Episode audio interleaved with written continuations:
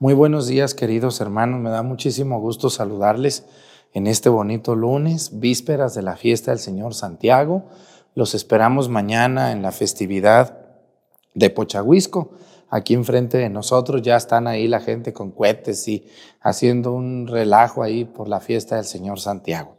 Les damos la bienvenida, les deseo un bonito inicio de semana. Estamos aquí en Mazatepec, en el templo de Nuestra Señora de Guadalupe. Bienvenidos y comenzamos esta celebración. Incensario.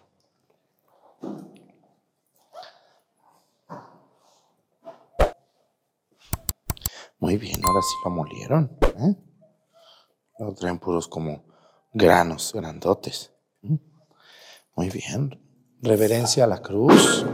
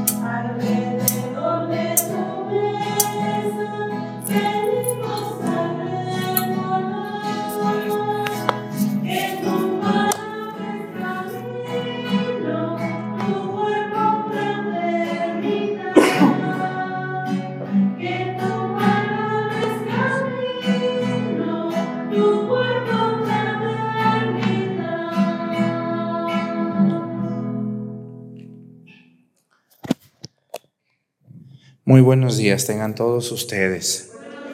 Bienvenidos a esta celebración de la Santa Misa. Les agradezco mucho a los monaguillos que, que siempre son muy puntuales aquí para servir en Mazatepec. Les agradezco a las chicas del coro que están con nosotros en esta misa y agradezco sobre todo la presencia de la gente que nos ve todos los días en la Santa Misa.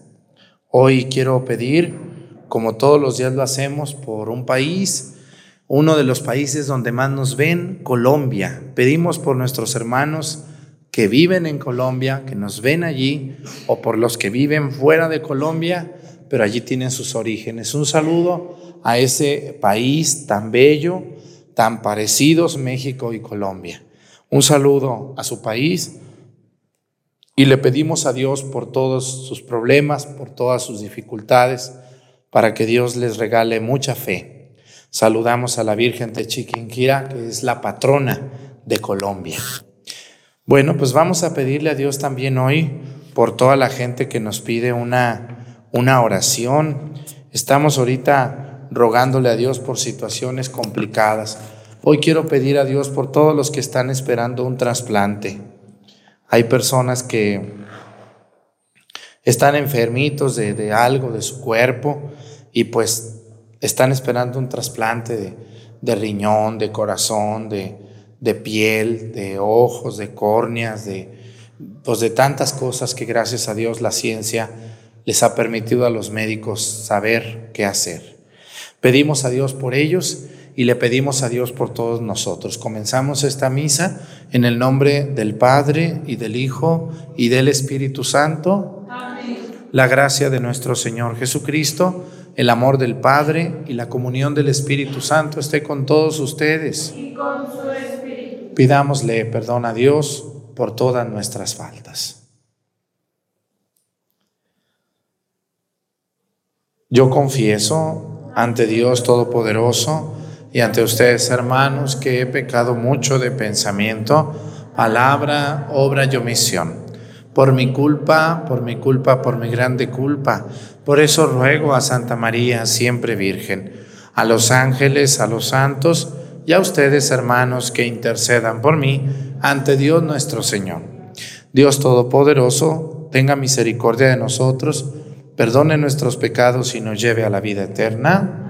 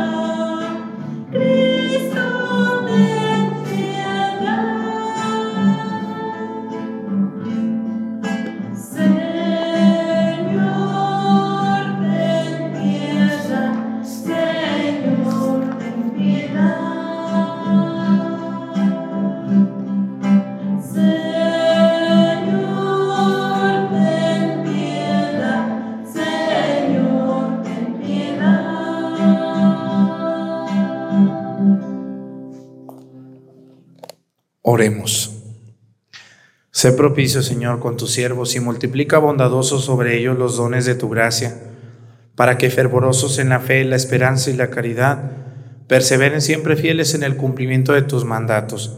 Por nuestro Señor Jesucristo, tu Hijo, que siendo Dios y reina, en la unidad del Espíritu Santo y es Dios por los siglos de los siglos. Siéntense, por favor, un momento. Del libro del Éxodo, en aquellos días, cuando le avisaron al faraón que los israelitas habían escapado, el faraón y sus servidores cambiaron de parecer con respecto al pueblo de Israel y exclamaron, ¿qué hemos hecho? Hemos dejado escapar a nuestros esclavos israelitas. Entonces el faraón mandó enganchar su carro y llevó consigo sus tropas, seiscientos carros escogidos y todos los carros de Egipto, cada uno con sus respectivos guerreros. El Señor endureció el corazón del faraón, rey de Egipto, para que persiguieran a los hijos de Israel. Mientras estos se alejaban jubilosos, los egipcios los persiguieron con todo un ejército de caballos y carros y guerreros y les dieron alcance mientras acampaban junto al mar, cerca de Piahijot, frente a Baalsefón. Al acercarse el faraón, los hijos de Israel alzaron sus ojos y viendo que los egipcios los perseguían, tuvieron miedo, exclamaron al Señor y le dijeron a Moisés, ¿acaso no había sepulturas en Egipto para que nos trajeras a morir en el desierto? ¿Para qué nos sacaste de Egipto? ¿No te dijimos claramente, allá, déjanos en paz, queremos servir a los egipcios? Pues más vale servir a los egipcios que morir en el desierto. Moisés le contestó al pueblo, no teman, permanezcan firmes y verán la victoria que el Señor les va a conceder hoy. Los egipcios que ven ahora no lo volverán a ver nunca. El Señor peleará por ustedes y ustedes no tendrán que preocuparse por nada. Entonces el Señor le dijo a Moisés, ¿por qué sigues clamando a mí?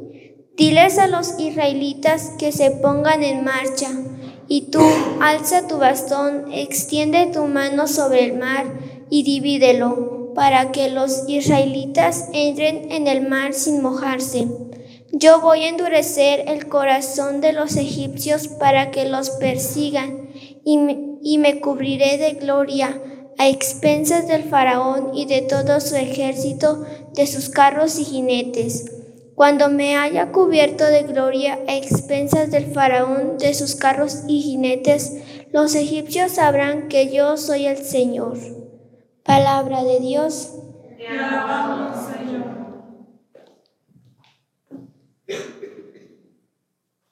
Alabemos al Señor por su victoria.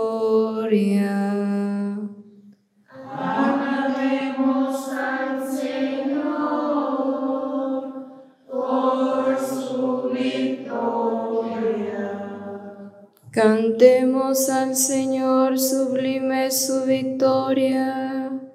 Caballos y jinetes arrojo en el mar. Mi fortaleza y mi canto es el Señor. Él es mi salvación. Él es mi Dios y yo lo alabaré. Es el Dios de mis padres y yo le cantaré.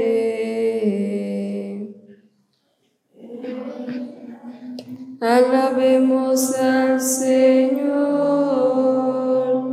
por su victoria. El Señor es un guerrero, su nombre es el Señor. Precipitó en el mar los carros del faraón y a sus guerreros. Ahogó en el mar rojo a sus mejores capitanes. Alabemos al Señor por su victoria. Las olas los cubrieron, cayeron hasta el fondo como piedras. Señor, tu diestra brilla por su fuerza. Tu diestra, Señor, tritura al enemigo.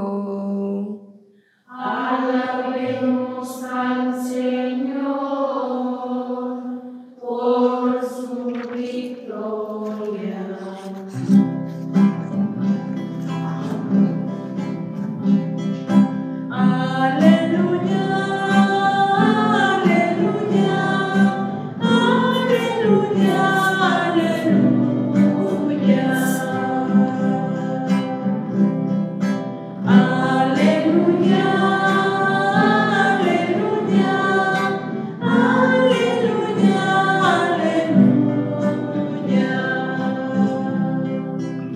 Hagámosle caso al Señor que nos dice, no endurezcan su corazón.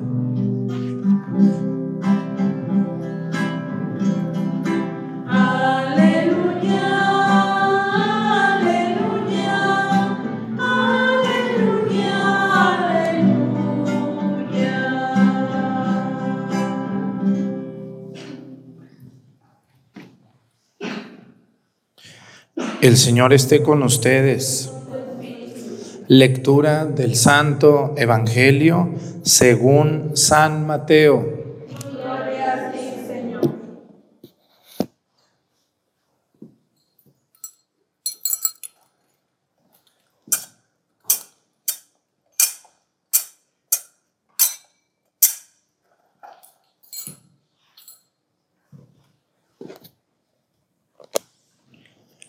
En aquel tiempo le dijeron a Jesús algunos escribas y fariseos, Maestro, queremos verte hacer una señal prodigiosa. Él le respondió, esta gente malvada e infiel está reclamando una señal, pero la única señal que se les dará será la del profeta Jonás. Pues de la misma manera que Jonás estuvo tres días y tres noches en el vientre de la ballena, así también el Hijo del Hombre estará tres días y tres noches en el seno de la tierra. Los habitantes de Nínive se levantarán el día del juicio contra esta gente y la condenarán porque ellos se convirtieron con la predicación de Jonás. Y aquí hay alguien más grande que Jonás.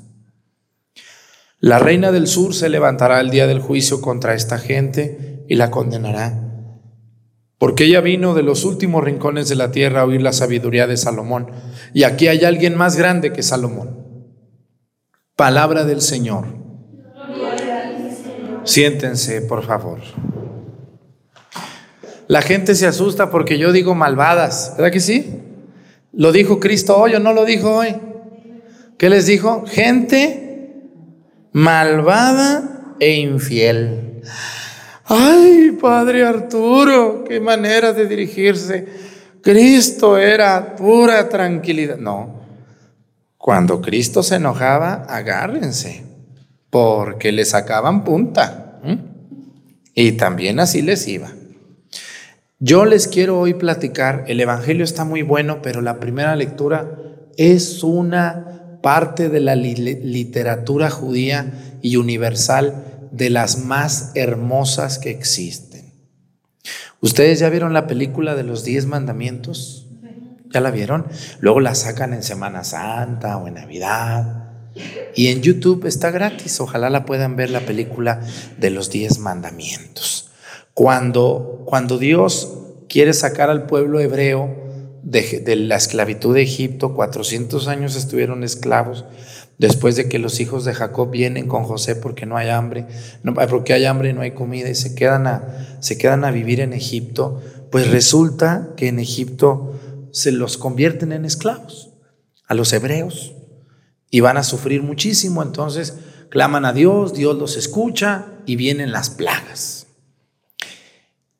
Y la última plaga fue la que desató que los egipcios los dejaran libres la muerte del, primogénito. Entonces el, faraón egipcio se enoja y dice, lárguense, váyanse, váyanse, váyanse este, hebreos de aquí, ustedes son una maldición, váyanse, váyanse. Y los saca, los corre, se van. Y se ve en la película cómo la gente saca sus carretitas, sus cositas, y ahí van caminando, ¿no? Pero llegan al Mar Rojo. Y cuando están llegando al Mar Rojo, el faraón se llenó de odio y dijo, no, vayan y mátenlos. Esos malvados me hicieron que se muriera mi hijo, mátenlos. Y manda al ejército, ¿no? Entonces los judíos voltean y ven cómo viene el ejército. Yo creo que ustedes se acuerdan muy bien de esta escena. La tienen muy grabada en su mente. Y esto es lo que escuchamos hoy en la Biblia. Pero, pero quiero sacar una enseñanza. Cuando los judíos voltearon y vieron, ¿qué hicieron? Corrieron, huyeron, se pusieron a llorar. ¿Qué hicieron? ¿Alguien se acuerda qué hicieron? Cuando voltearon y vieron allá a los egipcios que ya venían a matarlos y que estaba enfrente el mar, el mar rojo, que no podían cruzarlo porque decían, si nos aventamos nos ahogamos, si nos quedamos nos matan, ¿qué hacemos? Ya sabemos lo que hizo Moisés, pero antes de eso, ¿qué hicieron los judíos? Algo que mucha gente hoy sigue haciendo.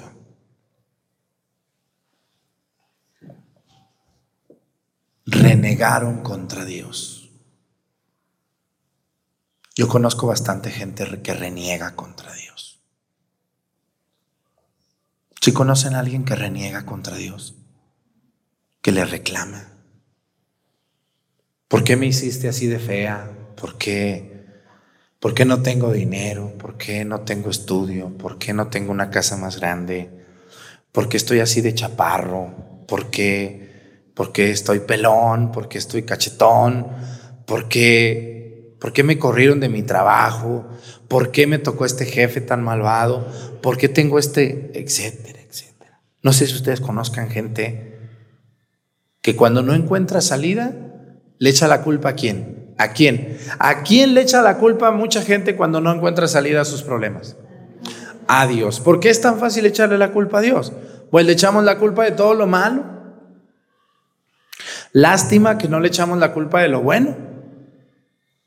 Porque también toda persona que se está quejando de algo, pues su vida no es una desgracia. Ustedes han tenido momentos muy bonitos de su vida y ahí ni se acuerdan de Dios. Yo, por ejemplo, cuando me toca casarlas aquí, todas vienen muy chapeteadas, muy contentitas, uy, el anillo y las zarras y se compran una faja para meterse las lonjas, a ver dónde. pero aquí llegan preciosas, bonitas, y el novio muy presentable, muy guapo, muy contento, orgulloso, con una mirada muy alta. Ese día ni qué gracias a Dios, ni qué nada, no, no, no, no, no. Uh, es una maravilla el día de la boda. ¿No han visto, alguna novia triste? Todas muy contentitas baile y baile y, y, muy jacarandosas y el novio también se olvida de que le debe media fiesta a Coppel, pero él contento en la fiesta, es un gran hombre. Yo las veo aquí cuando vienen a casarse, muy contentitas. Ah, pero más adelantito, unos meses después, un tiempo después, cuando les truena el cohete o el torito, porque ya ni es cohete, les truena el toro ahí, entonces se van contra Dios. Oiga, Dios no me ayuda. Oye, Dios, ¿dónde está? Si Dios existiera, no se hubiera muerto mi madre. Si Dios existiera, no se hubiera ido mi hijo. Si Dios fuera bueno, ¿por qué hay tanto esto? Y le empezamos a reclamar a Dios de todas nuestras desgracias, muchas de ellas provocadas por nosotros. Porque muchos de los problemas de los que usted se anda queje y queje y queje y queje, usted los provocó. ¿Para qué se hace la que no sabe? ¿Eh? Si ya le habían dicho que ese viejo con el que se anda casando es borracho y coqueto, y ahí va usted. No, yo con él, sí, ahí van. Y ya después, ay, padre, dígame yo. Válgame Dios Santísimo. ¿Qué no le dijeron que era un borracho mujeriego? Pues sí me decían, pero pues yo pensaba. ¿Eh? ¿Qué no te dijeron que esta era una loca destrampada? floja y media coquetona con los hombres. Ay, padre, pues de haber sabido, ¿verdad? Yo pensé que conmigo se iba a controlar. ¿Y quién tiene la culpa? Según la gente ignorante, Dios, el reclamo. Miren, miren cómo los judíos, antes de pedirle a Dios, le reclaman. Dice, el, dice la primera lectura que los judíos cuando vieron aquella calamidad que venían los egipcios a matarlos, voltearon al cielo y le dijeron, ¿para qué nos trajiste? ¿Para qué nos trajiste aquí a morir en el desierto? Nos hubieras dejado allá en Egipto. ¿Para qué nos trajiste aquí? El reclamo. Miren, estos judíos cerrados me recuerdan a la gente que no quiere cambiar, que no quiere ver un movimiento en su vida como una oportunidad. Les voy a poner un ejemplo de mi vida. Yo nací en Jalisco. Estudié en el seminario de Aguascalientes, al que le debo y le agradezco tanto al seminario de Aguascalientes donde yo crecí, comprendí y me sentí muy bien. Pero terminé siendo sacerdote en Guerrero. En mi vida yo jamás había pensado que iba a quedar acá sirviéndoles a ustedes. Si hubiera sido otro, hubiera dicho, Uy, yo qué voy a ir a hacer allá, estado ahí tan complicado, tan lleno de dificultades. No, yo qué voy a ir a hacer allá, Señor. No, no, no, no, no, no me mandes allí. Y sin embargo, miren, yo a Guerrero le debo mucho. En Guerrero me he encontrado gente fabulosa, maravillosa, que me apoya, que me ayuda, que cree en mí, que me han dado la oportunidad de seguir adelante. Yo siempre estaré agradecido, siempre, y lo estoy con toda la gente de Guerrero. Yo aquí he encontrado gente con un gran, gran corazón hacia Dios y hacia mí.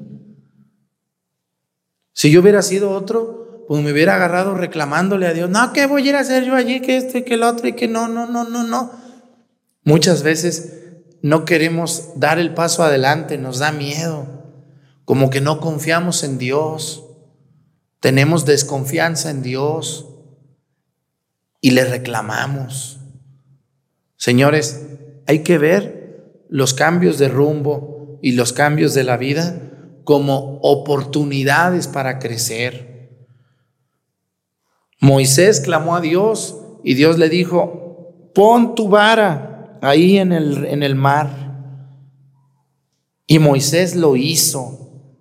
No le dijo, ¿cómo que ponga la vara en el mar? No, no, ayúdanos, mándanos unos ángeles para que les den en la torre estos malvados que ya vienen a golpearnos. No, no, no. Moisés agarró su, su, su, su vara, su palo, y lo puso como Dios le hizo, le dijo, ¿y qué pasó? ¿Se abrió qué?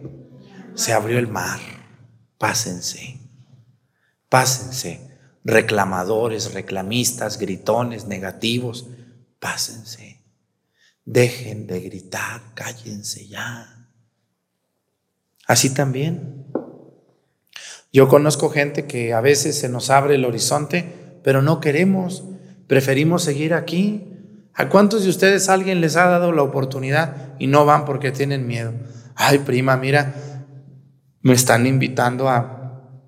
Mi, mi, tío tiene un puestecito ahí en el mercado, vende fruta picada y le va bien, pero no, yo qué voy a ir a hacer allí. No, no, no, no. Eso no es para mí. Y nos negamos. En lugar de aventarnos allí a esta oportunidad que se abre. ¿A cuántos de ustedes, muchachos que están aquí, alguien les ha dicho, yo quiero, mi hijo, que tú estudies, que saques una carrera, que vayas a la escuela? ¿Y qué hacen los jóvenes de hoy? Muchos. ¿Qué les dicen, mamás? Ay, no, mamá. ¿Cómo voy a yo hacer? ¿Cómo voy a ser yo veterinaria, mamá? No, ay, no, mamá. ¿Cómo me voy? No, yo. No. Porque a veces ya tienen el noviecito por ahí escondido. ¿Verdad que sí, muchachonas? O la noviecita. ¿Verdad que sí, muchachones? ¿Cuántos de Mazatepec no estudian por, novio, por novieros que son? Muchos. Yo ya eso de que me voy a ir a trabajar no es cierto. Son los novios o las novias que tienen por ahí escondidas, que no quieren dejarlos.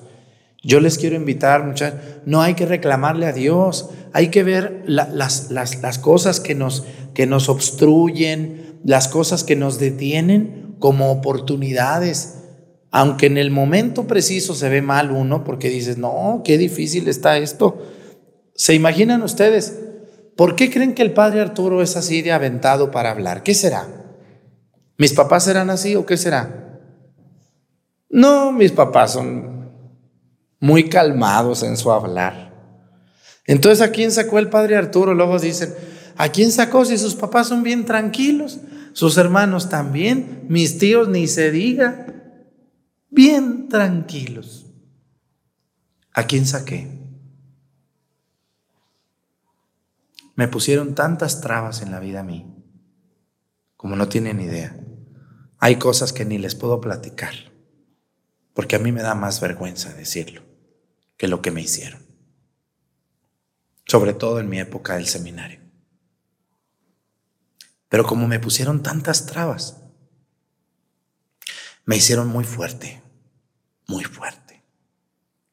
Y me hicieron muy valiente para decir las cosas como son, sin herir, sin pisar a nadie, sin golpear a nadie, porque sobre ninguno de ustedes me he subido para ser lo que yo soy, ni he destruido a nadie. Me pusieron tantas trabas en la vida que muchas veces yo sí le reclamé a Dios. Yo sí volteé hacia Dios y dije, Señor, pues ¿qué pasa? ¿Por qué? ¿Qué hice yo para merecer esto? Y Dios nunca me respondió. Pero siempre me puso alguien, una persona que me sacó adelante, que confió en mí. Yo me acuerdo mucho de Moisés. Como todo un pueblo, le reclamaba a Dios y luego volteaba con Moisés. ¿Qué hacemos? Y Moisés siempre tenía una respuesta, porque Dios lo iluminaba. Moisés puso la vara en el mar, se abrió el mar y el pueblo entró. Por eso soy así. Ya me hicieron tanto daño que pues ya me vale, ya qué más me pueden hacer. Y por eso soy así, soy aventado, atrabancado, claridoso, pero nunca, nunca ofensivo ni grosero con nadie. Yo les invito a ustedes, hermanos, que están pasando por dificultades. No le reclamemos a Dios y si le reclamas, hazlo en silencio, en el sagrario, ahí tú solo con Él. Pídele a Dios que te dé luz, que te abra el mar, porque el mar es un mundo de oportunidades. Todos ustedes muchachos que los corrieron de un trabajo, que se sienten solos, que tienen problemas en sus negocios, que les está yendo mal, a lo mejor Dios les está diciendo que hay que darle por otro lado. Hay que darle por otro lado y van a encontrar cosas maravillosas. A mí Dios me abrió el mar y en medio del mar estaba el estado de guerrero y aquí estoy. Y luego me metí más al mar y se abrió YouTube y ahora estamos en todo el mundo.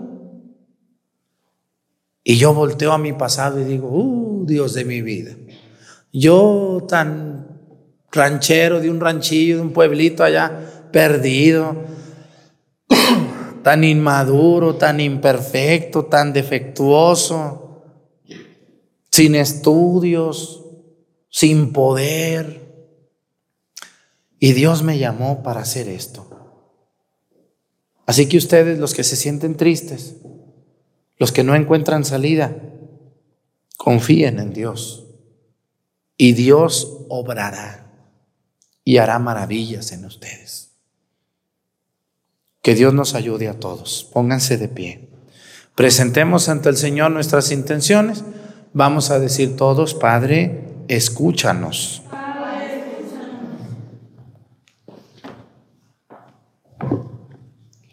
Por la Santa Iglesia, para que sea sembradora de semillas en la tierra buena y así colabore en la edificación del reino de Dios, produciendo frutos en abundancia y poniéndolos al servicio de los demás. Roguemos al Señor. Por los que tienen en sus manos la responsabilidad de gobernar a los pueblos para que tengan el deseo de servir con sabiduría y amor sin distinciones en favor de todos. Roguemos al Señor. Por los que siembran cizaña en la sociedad y son causa de división para que transformen su corazón y puedan ser fieles mensajeros de paz. Roguemos al Señor. Por todos los aquí presentes para que abramos nuestros oídos a la palabra de Dios, podamos ser fieles servidores suyos y trabajemos por la unión de la iglesia. Roguemos al Señor.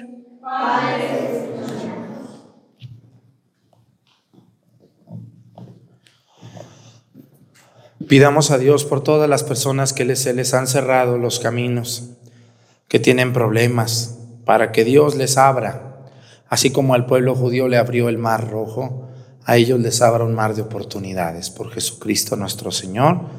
Siéntense, por favor.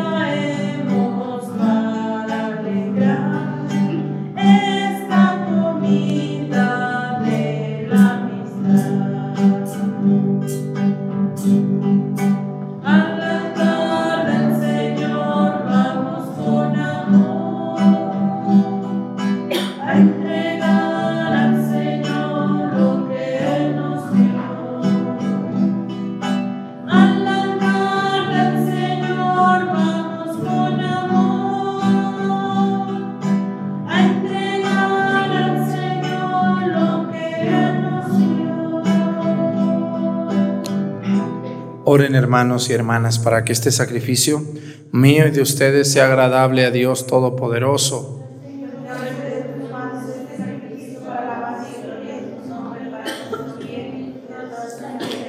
Dios nuestro, que con la perfección de un único sacrificio pusiste fin a la diversidad de sacrificios de la antigua ley, recibe las ofrendas de tus fieles y santifícalas como bendijiste la ofrenda de Abel, para que aquello que cada uno te ofrece en honor de tu gloria sea de provecho para la salvación de todos. Por Jesucristo nuestro Señor. El Señor esté con ustedes. Levantemos el corazón. Demos gracias al Señor nuestro Dios. En verdad es justo y necesario, es nuestro deber y salvación, darte gracias siempre y en todo lugar, Señor Padre Santo, Dios Todopoderoso y Eterno, pues aunque no necesitas de nuestra alabanza, es don tuyo que seamos agradecidos. Y aunque nuestras bendiciones no aumentan tu gloria, nos aprovechan para nuestra salvación. Por Cristo, Señor nuestro, por eso unidos a los ángeles, te aclamamos llenos de alegría, diciendo.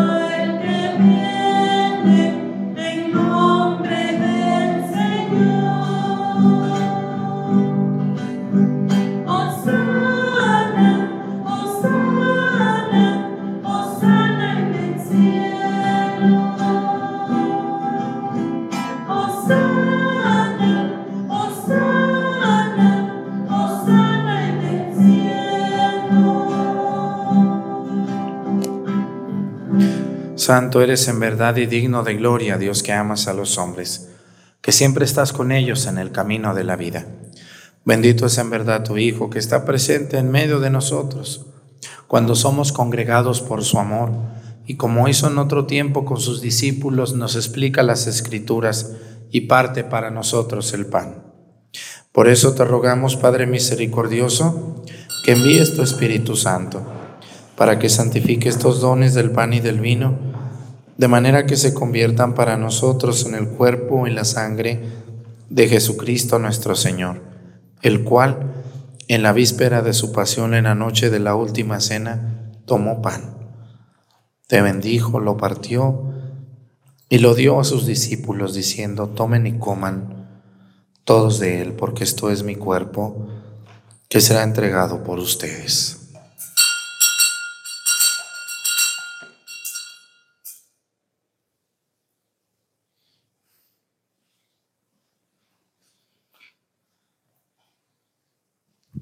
Del mismo modo, acabada la cena, tomó el cáliz y te dio gracias, y lo pasó a sus discípulos, diciendo, tomen y beban todos de él, porque este es el cáliz de mi sangre, sangre de la alianza nueva y eterna, que será derramada por ustedes y por muchos para el perdón de los pecados. Hagan esto en conmemoración mía.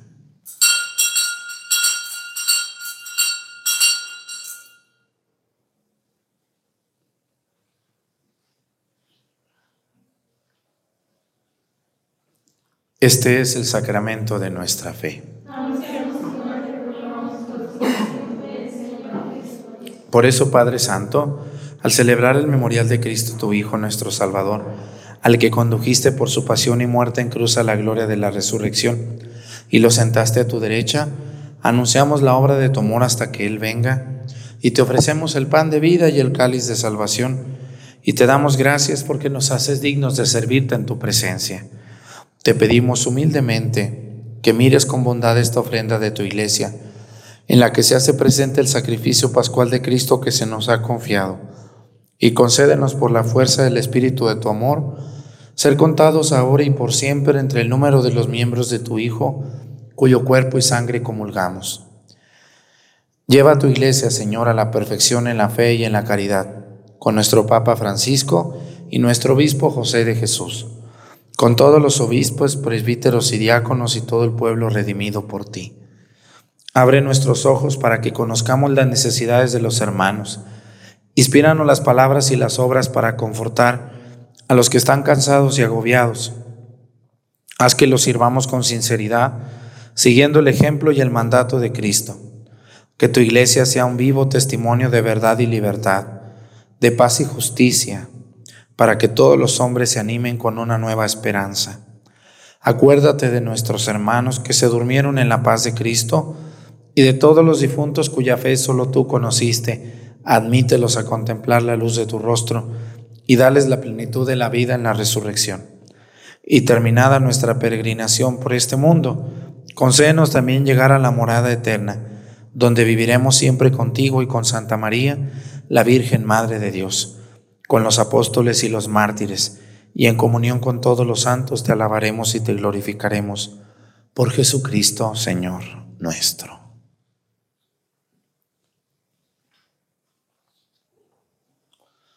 Por Cristo, con Él y en Él, a ti Dios Padre Omnipotente, en la unidad del Espíritu Santo, todo honor y toda gloria por los siglos de los siglos. Fieles a la recomendación del Salvador y siguiendo su divina enseñanza, nos atrevemos a decir, Padre nuestro,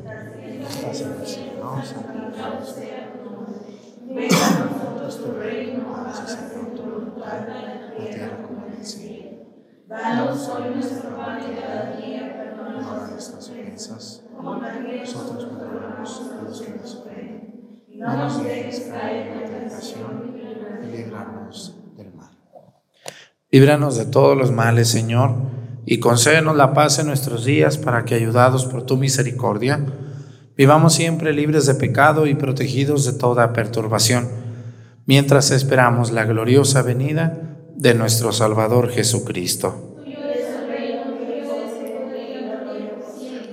Señor Jesucristo, que dijiste a tus apóstoles, la paz les dejo, mi paz les doy. No tengas en cuenta nuestros pecados, sino la fe de tu iglesia, y conforme a tu palabra, concédele la paz y la unidad. Tú que vives y reinas por los siglos de los siglos, que la paz del Señor esté con ustedes. Vamos a darnos con nuestra mano un saludo de paz.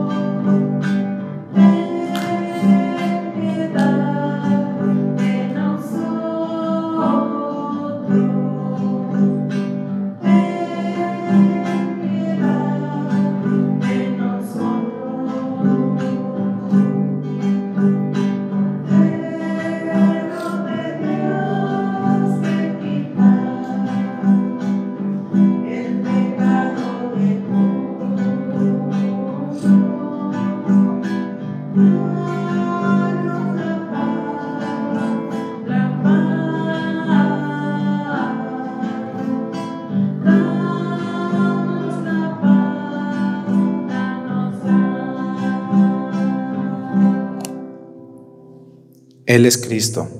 Es el Cordero de Dios que quita los pecados del mundo. Dichosos los invitados a la cena del Señor.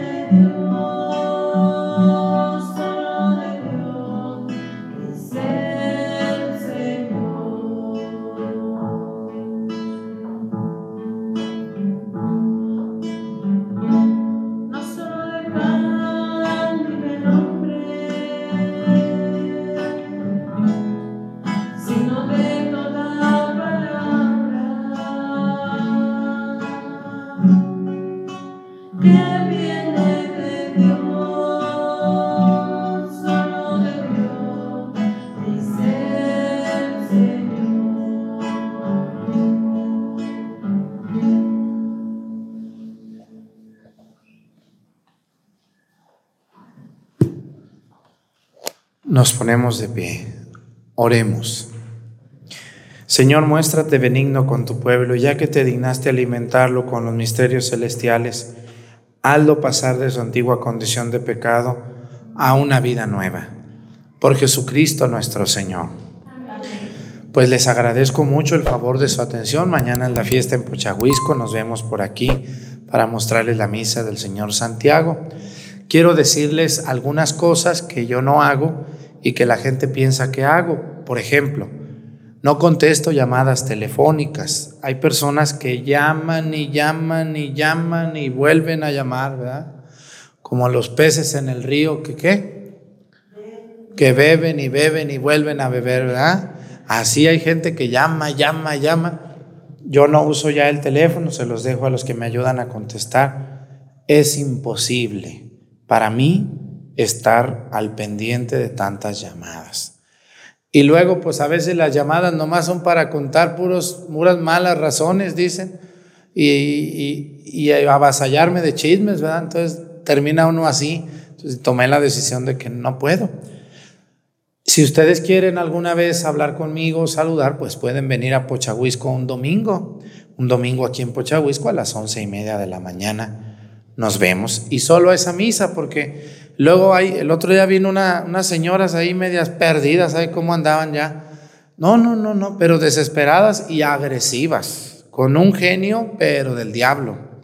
Que yo vengo de sabe dónde, que yo, que, que, que, pues de donde venga, váyase a Pochahuisco, allá es la misa para usted.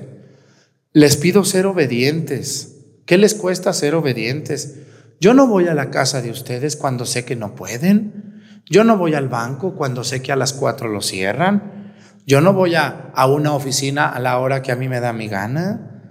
En todos lados hay reglas. ¿O en su casa de ustedes no hay reglas? ¿Eh? ¿Qué les parece si llega una persona a las 10 de la noche y a querer platicar? Vengo aquí a platicar. ¿Cómo te ha ido? ¿Eh?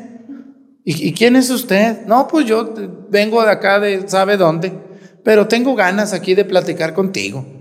O están a las 10 de la mañana que quieren lavar, que quieren planchar, que quieren limpiar el frijol y llega ahí alguien ahí con, con muchas ganas de platicar no tienen que hacer, pues por eso vienen a la hora. No, no, no. A ver, en todos lados hay reglas. Yo aquí en la parroquia tengo mucho trabajo y muchas obligaciones. Por favor, por favor, entiendan que la misa para ustedes, los que no viven en mi parroquia, es los domingos a las once y media de la mañana en Pochahuisco.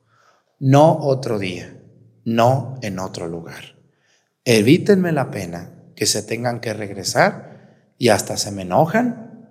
Yo también voy a ir a la casa de ustedes allí a chistosear, a echar chistes allí. Ya vengo, ya que viene. Vamos a contar chistes aquí contigo, a ver qué estás haciendo.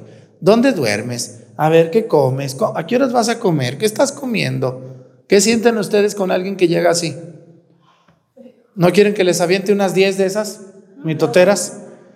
¿Mitoteros? Se las aviento si quieren, se las llevo a su casa. Anden aquí, platiquen con estas, cuéntenle chistes. Tienen ganas de... No, hay que, hay que tener orden y hay que tener obediencia, por favor. Ay, padre, pero Cristo estaba así. Pero yo no soy Cristo, doña. ¿No? ¿Qué esperanzas? No, ni esperanza. No, no, no. Usted lo ha dicho, nuestro Señor Jesucristo. Yo le echo ganas y la atiendo con todo gusto los domingos. Los demás días no es que, no es que descanse. Los demás días yo tengo aquí asuntos que tratar y mucha gente que atender de mi parroquia. Vayan con los padres de su parroquia, que tengo muchas ganas de platicar con usted. Pues vaya ahí con el padre de su parroquia y platíquele ahí todos los mitotes que extrae y sabe. Ándele, vaya. Pero se enojan, si les, pero no me importa. Tienen que respetar los horarios. Les agradezco mucho a quien ha venido el día que corresponde. Gracias por venir. El Señor esté con ustedes. La bendición de Dios Padre, Hijo y Espíritu Santo descienda sobre ustedes, permanezcan para siempre. Que tengan un bonito día. Nos vemos mañana con la ayuda de Dios.